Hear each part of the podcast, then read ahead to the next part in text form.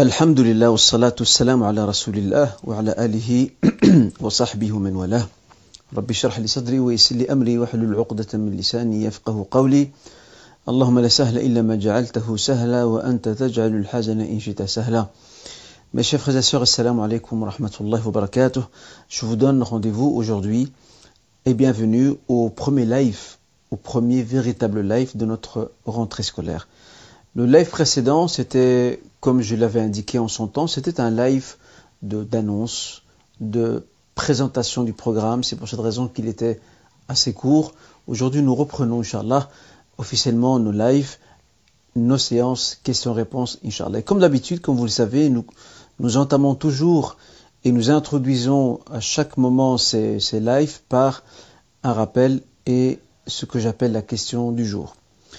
Pour ce qui est du rappel, je voudrais partir d'un fait qui s'est produit euh, après la mort du prophète lorsque le noble compagnon Zayd ibn Thabit est décédé. Comme vous le savez, Zayd ibn Thabit fait partie de ses compagnons, mais quoi, de la première heure.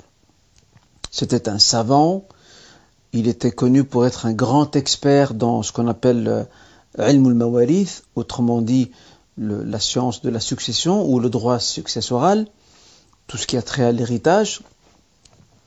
Et au moment de, son enterrement, ou suite à son enterrement, le compagnon Ibn Abbas, que vous connaissez certainement, Abdullah ibn Abbas, qui était présent aux funérailles et qui a participé à euh, ensevelir le corps sous la terre et à le couvrir de cette fameuse terre, il s'adressa aux gens qui étaient présents euh, autour de lui et leur dit ceci.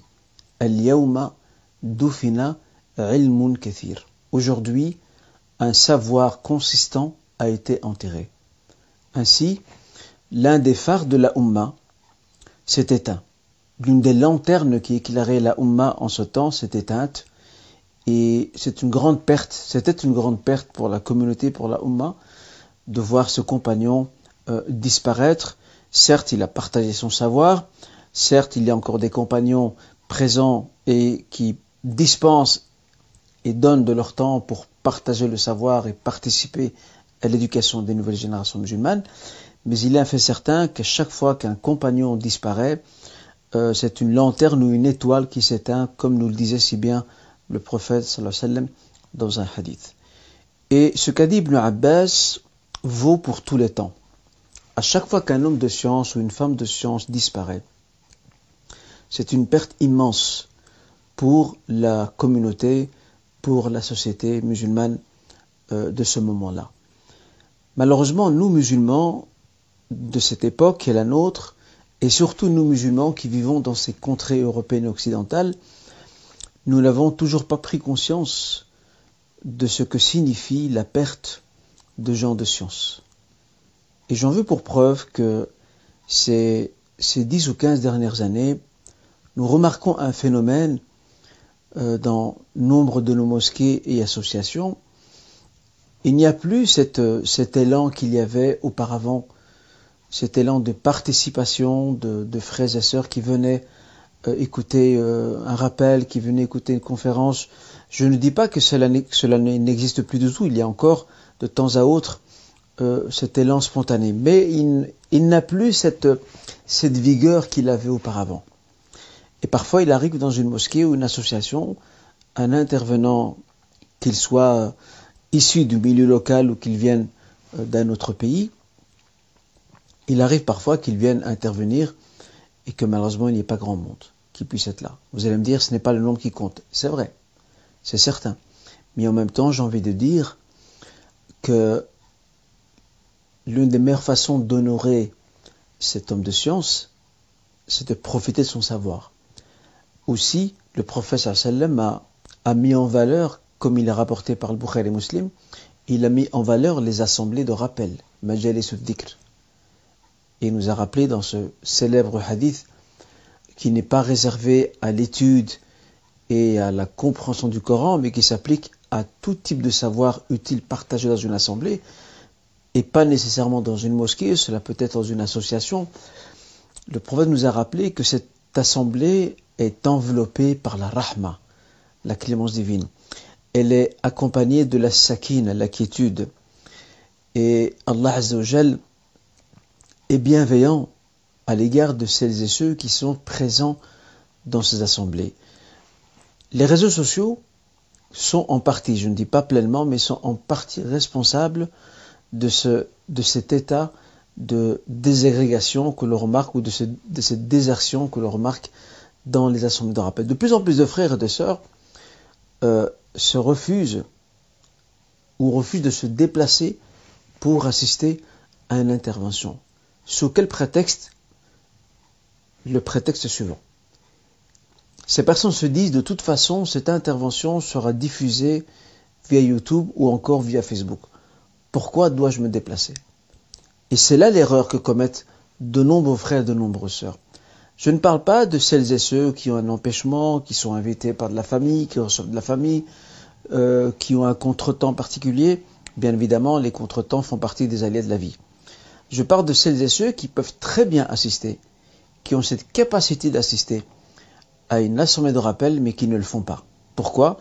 Parce que ces personnes préfèrent, préfèrent rester chez elles et écouter à distance l'intervention. Je rappelle, je parle ici de personnes, de frères et sœurs, qui sont tout à fait capables, c'est en leur pouvoir, de se déplacer et d'assister à ces assemblées de rappel. Il y a une évidence certaine. Assister à une assemblée de rappel dans une association, dans une mosquée, aura plus de valeur que d'écouter ce rappel lui-même en étant chez soi. C'est une certitude. Et nous avons besoin aujourd'hui de revivifier ces assemblées de rappel. Parce que viendrait un jour où nous allons le regretter. Nous allons le regretter amèrement. Pourquoi? Parce que nous nous tournerons à droite, à gauche, dans un moment de besoin où nous serons à la recherche d'une assemblée de rappel et nous risquons de ne pas trouver grand-chose. Pourquoi? Parce que ces porteurs de savoir, soit ils ne sont plus de ce monde, ou alors sont-ils partis peut-être euh, dans une autre contrée, dans une autre ville. Profitons de ce que nous avons et remercions Allah Azzawajal pour le privilège qu'il nous accorde. Et je rappelle, en guise de conclusion de, cette exhortation que je suis en train de faire maintenant, que rien n'équivaut, rien ne peut se mesurer à la participation à une assemblée de rappel. Se contenter de suivre à distance à part les personnes qui sont contraintes en raison d'aléas ou d'empêchements majeurs, sinon chacun d'entre nous fait le maximum de ce qu'il peut pour euh, venir participer et profiter de cette rahma, de cette sakina qu'il y aura, qu'il y aura dans cette assemblée. Un jour, euh, quelqu'un a demandé au prophète sallam, lorsque le prophète sallam parlait de, des bienfaits de cette assemblée euh, qui est présente pour le rappel, et que Allah vante les mérites de cette assemblée. Quelqu'un a demandé au prophète oui, mais il y avait parmi nous un homme, en fait, il n'est pas venu pour, pour, le rappel, il était juste de passage. Il cherchait quelqu'un. Il s'est installé le temps de pouvoir euh, rencontrer cette fameuse personne. Le prophète sallam a dit que même cette personne-là ne sera pas privée ni ne sera frustrée de ce privilège d'avoir été aux côtés de cette de cette assemblée de rappel. Quand bien même elle n'est pas venue pour le rappel, elle est venue pour parler à quelqu'un, pour rencontrer quelqu'un, elle a profité d'attendre que, que ce rappel se termine, elle aura le même mérite que celles et ceux qui se sont déplacés avec l'intention de participer. Aujourd'hui, il est triste de le constater, de le dire, si vous allez dans les restaurants, vous allez les trouver bondés. Les restaurants sont bondés de gens. Les gens, bien sûr, ce n'est pas un mal en soi de sortir, euh, d'aller partager un repas entre connaissances ou avec la famille, il n'y a aucun mal à cela. Mais ce qui est assez dommage, c'est de voir des frères et sœurs qui accordent plus d'importance à ce genre de sortie, tout aussi louable soit-elle.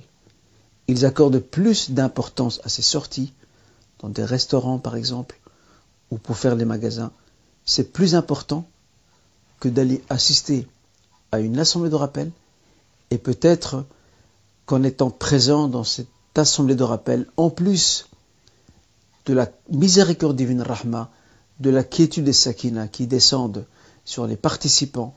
Et il leur suffit aussi comme mérite d'être compté ou d'être cité ou d'être loué par Allah qui loue ces créatures qui se sont rassemblées pour lui, pour se rappeler de lui. Allah loue ces personnes auprès de l'assemblée céleste d'anges qui sont à ses côtés. Et donc je voulais dire ici que on passe à côté d'un immense bienfait et on inverse l'ordre des priorités.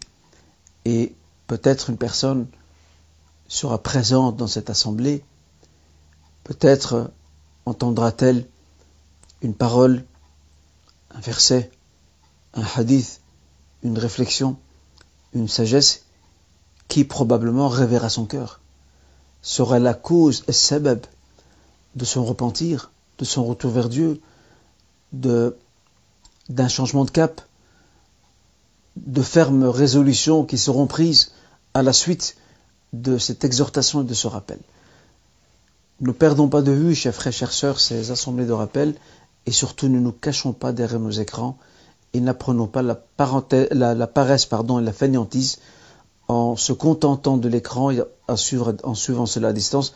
Certains, souvent, les entendent dire Oui, mais est-ce qu'il y aura une diffusion en ligne? Oui, parfois certaines personnes posent la question parce qu'elles ne peuvent pas être présentes. Elles ne pourront pas être présentes. Parce qu'effectivement, elles ont un empêchement majeur. Mais il y a d'autres personnes, et j'en ai connu, elles n'ont pas d'empêchement. Mais voilà, c'est de la paresse. Elles n'ont pas envie de se déplacer. Elles n'ont pas envie que, que, tous ces pas qu'elles font en sortant de chez elles, que tous ces pas leur soient, soient comptabilisés, comptés comme étant des hasanats et des actes d'adoration, de dévotion qui les conduisent vers cette assemblée et surtout vers Dieu. Elles n'ont pas envie. Alors elles disent, est-ce qu'il y aura un enregistrement? Est-ce qu'il y aura une diffusion en ligne? Pour qu'elles puissent euh, se, donner bonne conscience en restant chez elles. Croyez-moi, mes chers frères et sœurs, euh, c'est passé à côté d'un immense bienfait. Mais ce n'est pas maintenant qu'on va le remarquer. On va le remarquer à deux moments cruciaux. Lorsque ces porteurs de science ne sont plus là, et deuxièmement, lorsque nous serons dans l'autre vie. Et là, nous verrons le nombre d'opportunités, occasions à côté desquelles nous sommes passés. Que Dieu nous guide, j'espère, Inch'Allah, que ce rappel sera utile pour moi et euh, pour vous aussi, Inch'Allah Ta'ala, euh, chers. Alors, la question du jour tournera autour des réseaux sociaux et surtout autour d'un phénomène que nous remarquons de plus en plus sur les réseaux sociaux via des prétendus influenceurs.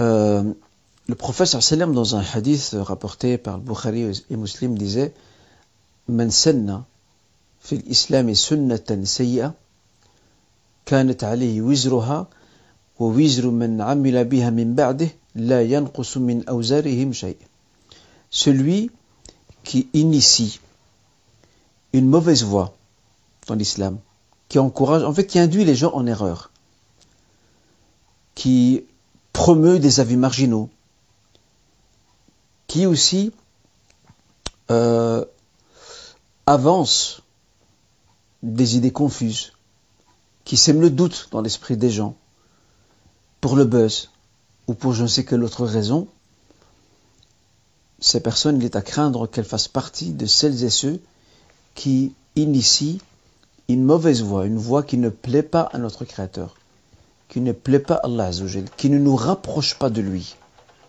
Que dit le Prophète Il assumera la faute, la faute et le péché d'avoir induit les gens en erreur, d'avoir promu des avis marginaux et déviants. Et il assumera les fautes et les péchés de celles et ceux qui lui emboîteront le pas à partir de ses idées, à partir euh, de ses ambiguïtés qu'il répand, ou même de ses obscénités, ou de ses écarts de conduite qu'il répand via les réseaux sociaux, quels qu'ils soient. Eh bien, il assumera une part des fautes des autres aussi. Les siennes, plus celles des autres. Et j'ai envie de dire à ses frères et à ses sœurs, dans notre vie, lorsque nous rencontrons notre Créateur, chacun sera soucieux et espère surtout que ses actes de piété, de bonté, même les plus infimes lui soient comptés. Et il espéra aussi que ces mauvaises œuvres qu'il a faites sur terre ne puissent pas contrebalancer la valeur et l'influence et l'impact des bonnes œuvres qu'il a faites et des œuvres salutaires qu'il a faites ici-bas. Alors que dire de quelqu'un qui traîne derrière lui un fardeau lourd et immense de fautes dont il en est responsable, parce qu'il a induit les gens en erreur, parce qu'il a distillé des idées ambiguës, parce qu'il a promu des avis marginaux et déviants, sous couverture de je ne sais quelle recherche, une recherche qui n'en est pas. Et une recherche souvent très complaisante et très orientée. Certainement orientée, certainement pas orientée vers ce qu'il plaît euh, au Seigneur Azzawajal.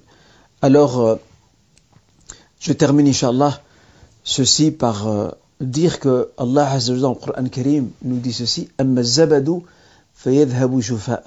Amma nas fil ard. Quant à l'écume, elle s'en va, dit, le Seigneur Azzawajal. Wa amma nas fil ard. Quant à ce qui profite aux hommes, cela reste sur terre. Toute personne quel que soit le canal qu'il utilise, toute personne qui concourt à répandre de, l'insolence, à répandre de la calomnie, des faux témoignages, de l'obscénité, des idées ambiguës, qui contredisent notre foi, nos principes éthiques, qui promeuvent aussi des avis marginaux et déviants, toutes ces personnes doivent savoir que sur la, la très longue ligne du temps, ils ne sont ni les premiers, ces personnes, elles ne sont ni les premières ni les dernières. À travers toute l'histoire de l'islam, il y a eu des personnes qui n'avaient peut-être pas la puissance de ces canaux qu'incarnent les réseaux sociaux aujourd'hui. Ils avaient, ces gens-là avaient leurs propres canaux pour diffuser, distiller euh, ces, ces, idées euh, très souvent inutiles et déviantes. Où sont-elles ces personnes aujourd'hui? Où sont leurs idées? Ces personnes ne sont plus de ce monde parce qu'elles sont décédées, elles sont maintenant entre les mains du Créateur. Et ces idées, ces obscénités, ces écarts de conduite qu'elles ont propagés autour d'elles, avec le temps, elles se sont complètement dissipées. Plus personne ne les évoque. Regardez des hommes comme l'imam Malik, comme Shafiri, comme Abu Hanifa, comme Ahmed, comme Ibn Taymiyyah, Ibn al-Qayyim, Al-Ghazali, Al-Baqillani, euh, Ibn Hajj al-Asqalani, al-Nawawi, et bien d'autres savants qui ont vécu il y a plus de mille ans de cela, aujourd'hui encore, nous continuons à les citer, à les célébrer, à profiter de leur savoir parce qu'Allah a immortalisé leurs souvenirs et a accordé le sceau de la pérennité à leur savoir. Pourquoi? Parce que leur savoir est utile. Il est utile pour les croyants, et pour le salut de l'humanité. Quant aux autres, ils ont fait leur temps euh, et puis plus personne n'avait besoin d'eux. Voilà donc ce que je tenais à dire et c'est un rappel pour moi-même, c'est un rappel pour nos frères et sœurs à ne pas perdre leur temps sur euh, ces réseaux sociaux euh, ou sur ces canaux ou sur ces comptes qui malheureusement n'apportent rien d'utile et d'intéressant pour notre éducation spirituelle, pour notre connaissance, pour notre savoir, pour notre cheminement, tournons-nous vers un savoir bénéfique, abreuvons-nous auprès d'un puits dont l'eau de la connaissance, de la sagesse est potable et n'est pas susceptible de me, de me dévier, de m'induire de en erreur, et le reste, Inch'Allah, appartient au Créateur. Seul le savoir utile durera dans le temps. Tout le reste ne sont que des artifices qui, un jour ou l'autre, s'effaceront lentement mais sûrement.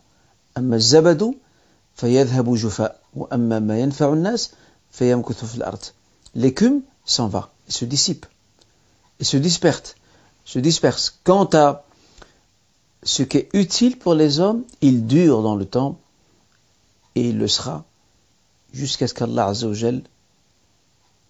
sonne la fin du monde, la fin de notre époque, ou la fin tout simplement de l'humanité. Voilà donc mes chers frères et sœurs pour ce qui est de ce rappel. Donc soyons des gens avertis, euh, soyons conscients de nos responsabilités dans ce que nous transmettons autour de nous et le salut et la réussite ne nous proviennent, ne nous proviennent que d'Allah Azzawajal. Maintenant nous allons passer, Inch'Allah après ce rappel, à différentes questions euh, que j'aborderai. La première question, un défunt peut-il se faire enterrer avec des objets ou affaires qui lui étaient chères Cette question m'a été posée pendant l'été. Un frère est décédé, rahimahullah, et il avait certaines affaires qui lui étaient très chères et ses proches se demandaient s'il pouvait enterrer avec lui ses affaires. La réponse est non. Pourquoi? Le professeur Hassan nous apprend que lorsqu'une personne décède, il y a trois choses qui l'accompagnent. Il y a deux qui reviennent et une qui reste avec lui. Les deux choses qui reviennent, ou plutôt les trois choses qui partent l'accompagner, ce sont sa famille, ses biens, et aussi ses œuvres.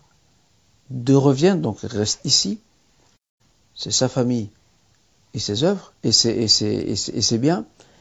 Seules ses œuvres restent avec lui dans sa tombe. Cette pratique n'est pas une pratique euh, commune, n'est pas une pratique euh, légiférée, et en plus ça contredit aussi le fait que lorsqu'une personne quitte ce bas monde, elle s'en va, elle ne quitte ce monde qu'avec ce linceul. Rien ne doit pouvoir la rattacher à ce bas monde. Maintenant, la personne défunte appartient à un autre monde. Il y avait chez les, chez les, entre autres chez les Égyptiens de l'époque pharaonique, ils avaient des croyances païennes et superstitieuses. Ils se faisaient enterrer avec certains objets. D'ailleurs, les fouilles archéologiques l'ont démontré sous prétexte que dans une autre vie, euh, ils seront ressuscités et ils voudraient avoir en leur compagnie ces objets. Euh, Allah n'a pas besoin de ces objets et de toute façon, et ça c'est important de le rappeler, pour compléter et parachever notre réponse, tous les biens qu'une personne laisse derrière elle, ces biens ne lui appartiennent plus. Avec son décès, ces biens deviennent la propriété commune de ses proches héritiers. Et de ce fait, elle ne peut certainement pas partir dans sa tombe avec euh, un objet ou une affaire personnelle qui lui était chère, parce que ça appartient maintenant aux héritiers. C'est à eux de partager ça entre eux ou de le donner en aumône éventuellement si ce bien euh, ne relève pas de, l'ordre de ce qui pourrait être partagé entre les héritiers. Voici donc la réponse à la première question. La deuxième question. Peut-on enterrer des défunts, époux, épouses ou proches parents dans une même tombe? Souvent, on voit ça dans, certains cimetières euh, non musulmans, ces fameux caveaux familiaux où des gens, ce sont des compartiments dans ces tombes où les gens sont enterrés euh, l'un près de l'autre. Souvent, c'est des couples ou des familles. Euh, ceci non plus n'est pas légiféré. Chacun doit avoir sa propre tombe, sauf s'il y a nécessité. S'il est nécessité d'ajouter d'autres morts dans cette tombe, par exemple parce que le cimetière est devenu trop étroit et qu'il n'y a plus assez de place, eh bien on creusera plus en profondeur pour faire place à un autre défunt.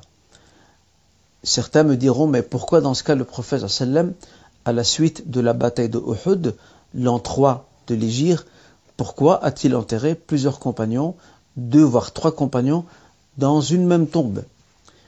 Le prophète sallam l'a fait par nécessité d'Arura, parce qu'il y avait trop de morts, et que ça épuisait euh, les compagnons dans ce processus d'enterrement. Et c'est là que le professeur m'a autorisé de regrouper plusieurs dans une même tombe. Et c'est dans ce sens qu'il faut comprendre ce fameux euh, sous-titre d'un chapitre du Sahih Bukhari où l'imam Bukhari relate le fait que des personnes ne peuvent être enterrées dans une même tombe, plusieurs personnes, dans une même tombe, que s'il y a nécessité. Sinon, la règle veut que chacun ait sa propre tombe. Voilà pour ce qui est de la réponse à cette question. Et nous n'avons pas en islam de caveaux familiaux. Ceci n'existe pas. En priant à deux, Troisième question, le fidèle doit-il se décaler par rapport à l'imam? Imaginons que nous sommes à deux à prier. Devons-nous être l'un près de l'autre ou bien celui qui remplit le rôle de fidèle doit se décaler par rapport à son imam un tout petit peu? De l'avis majoritaire des savants, lorsque nous venons à prier avec une autre personne, si nous ne sommes que deux, nous nous alignons avec lui. S'il y, a une troisième personne qui vient se rajouter, dans ce cas, les deux personnes reculeront et mettront l'imam devant. Voilà comment ça se déroule. Nous avons aussi pour preuve ce récit rapporté par le Bukhari Muslim qui nous relate que le prophète passa une nuit chez son épouse Maimouna. Et euh, le compagnon Ibn Abbas, qui était un jeune garçon à l'époque, il passa également la nuit. Et euh, pendant la nuit, lors du dernier tiers de la nuit, le prophète s'est réveillé sallam pour prier. Donc qu'on appelle Qiyamul Salatul Layl, la prière nocturne. Abdullah ibn Abbas, lui aussi, s'est réveillé. Il a fait ses ablutions, il s'est mis à la gauche du prophète sallam, et le prophète a pris sa tête, il l'a tournée, et il l'a mis de l'autre côté, du côté droit, et il l'a aligné, près de lui. Donc il ne l'a pas poussé à reculer un tout petit peu derrière lui, comme le penseraient certains, il l'a mis juste à côté de lui. Quand il, y a, quand il y a deux personnes, les deux personnes s'alignent. S'il y a trois, l'imam reste devant et les deux autres personnes reculent euh, juste derrière cet imam. Voilà donc la réponse à cette troisième question. La quatrième question. Pour ne pas salir les, sanitaires publics, peut-on recourir au tayammum C'est une question qui avait été posée par euh, certains frères, certaines sœurs, surtout lorsqu'ils sont en voyage. Lorsqu'ils sont en voyage, qui sont dans un parking ou une station essence et qui ne veulent pas salir les, sanitaires, se demandaient est-ce qu'ils pouvaient éventuellement recourir du tayammum par respect pour les autres usagers de ces sanitaires? La réponse est non. S'il y a de l'eau, ce, frère ou cette sœur se doit d'utiliser de l'eau. Le fils qu'on utilise une bouteille, en se servant d'une bouteille, il la remplit avec de l'eau, et puis il trouve un endroit adéquat pour faire ses ablutions. On ne peut pas faire le tayammum alors que l'eau est présente dans euh, celui, à savoir les sanitaires. Euh, peut-être aussi préciser une chose importante, le croyant est quelqu'un de prudent et de prévoyant. C'est toujours bien de prévoir avec soi une petite bouteille, de manière à la remplir pour faire ses ablutions tranquillement, sans salir les lieux.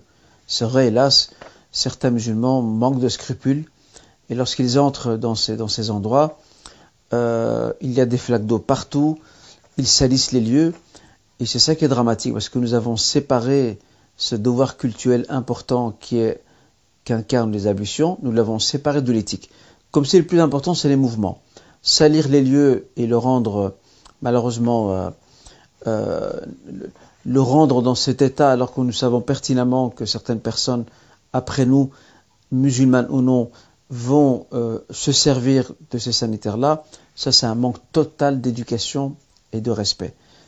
Eh bien, pour ne pas sceller les lieux, on se sert d'une bouteille, on la remplit s'il n'est pas rempli, et on trouve un endroit adéquat à l'extérieur de ces lieux sanitaires pour pouvoir faire nos ablutions.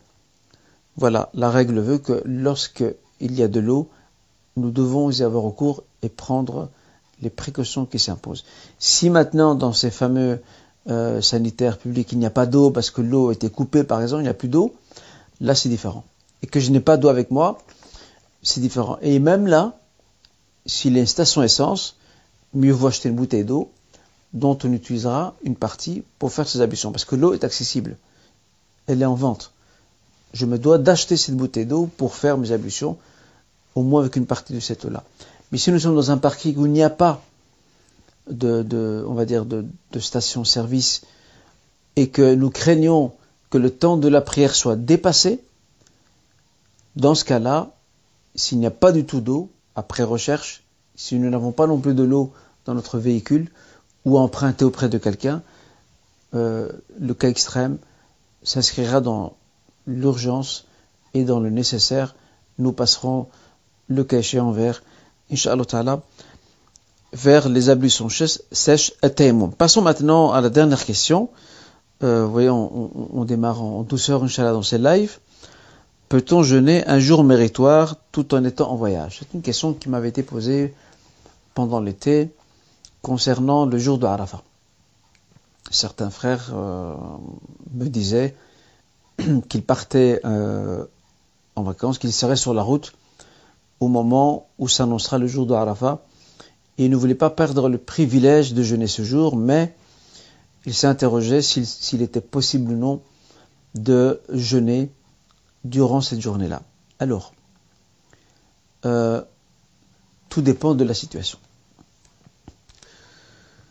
Si maintenant, jeûner ou ne pas jeûner ce jour-là, alors que lorsque nous sommes en voyage, si ces deux situations nous paraissent tout à fait, nous semblent égales, il y a, les, juristes de l'islam sont euh, controversés sur la question. Certains disent qu'il faut privilégier le jeûne. Pourquoi? Parce que euh, il n'y a aucune contrainte, le voyage n'est pas éprouvant, et donc on saisit le jeûne, comme l'ont fait certains compagnons qui étaient en voyage avec le prophète sallam. D'autres, d'autres gens de science disent le contraire. Ils disent non, nous allons opter pour la dérogation. La dérogation qui signifie que nous pouvons rompre le jeûne pendant le voyage, comme l'a fait aussi le prophète sallam en certaines circonstances. Alors, où est la bonne réponse? Nous dirons tout simplement qu'il est vrai que lorsqu'il s'agit d'un jour méritoire, comme le jour d'Arafat, qui ne se répète qu'une fois par an, donc on ne sait pas si on aura le plaisir et le mérite de le jeûner l'an prochain, il n'y a aucun mal à ce que, frère, ce frère ou cette sœur qui est en voyage, qu'il puisse jeûner ce jour même euh, sur son trajet, tant que le jeûne ne lui est pas préjudiciable. Si c'est un voyage éprouvant, mieux vaut pour lui rompre ce jeûne. Mais s'il n'est pas éprouvant, et que les deux euh, équivalent, jeûner ou ne pas jeûner, il peut profiter de ce jour méritoire, qui Arafat par exemple, pour le jeûner euh, durant son trajet. Ce que nous n'allons pas dire concernant le jeûne du lundi et jeudi. Parce que lundi et jeudi, ce sont des jours de jeûne qui se répètent toute la semaine. Là, si nous sommes en voyage, quelqu'un qui a l'habitude de jeûner lundi et jeudi, bien nous lui dirons, pendant que tu en voyage, tu rompes ton jeûne. Mieux vaut privilégier la dérogation. Mais lorsque tu arrives euh, là où tu te trouves, si tu en vis bien sûr, tu peux toujours opter pour le jeûne ou reprendre le jeûne du lundi jeudi. Mais Arafat c'est différent, surtout pour euh, les, jours de jeûne qui ne se, qui ne se présentent qu'une fois par an, comme Arafat, comme euh, également Ashura à titre d'exemple. il n'y a aucun mal à ce que cette personne puisse jeûner ce jour méritoire durant son trajet, son voyage. Wallahu a'lam. C'est ici, mes chers frères et sœurs, que se termine ce live. J'espère, Inch'Allah, que ces questions vous ont été utiles. Je vous donne rendez-vous au prochain live, Inch'Allah. En attendant, portez-vous bien. Qu'Allah vous préserve. Et au plaisir de vous revoir, Inch'Allah, très bientôt. Wassalamu alaikum wa rahmatullah.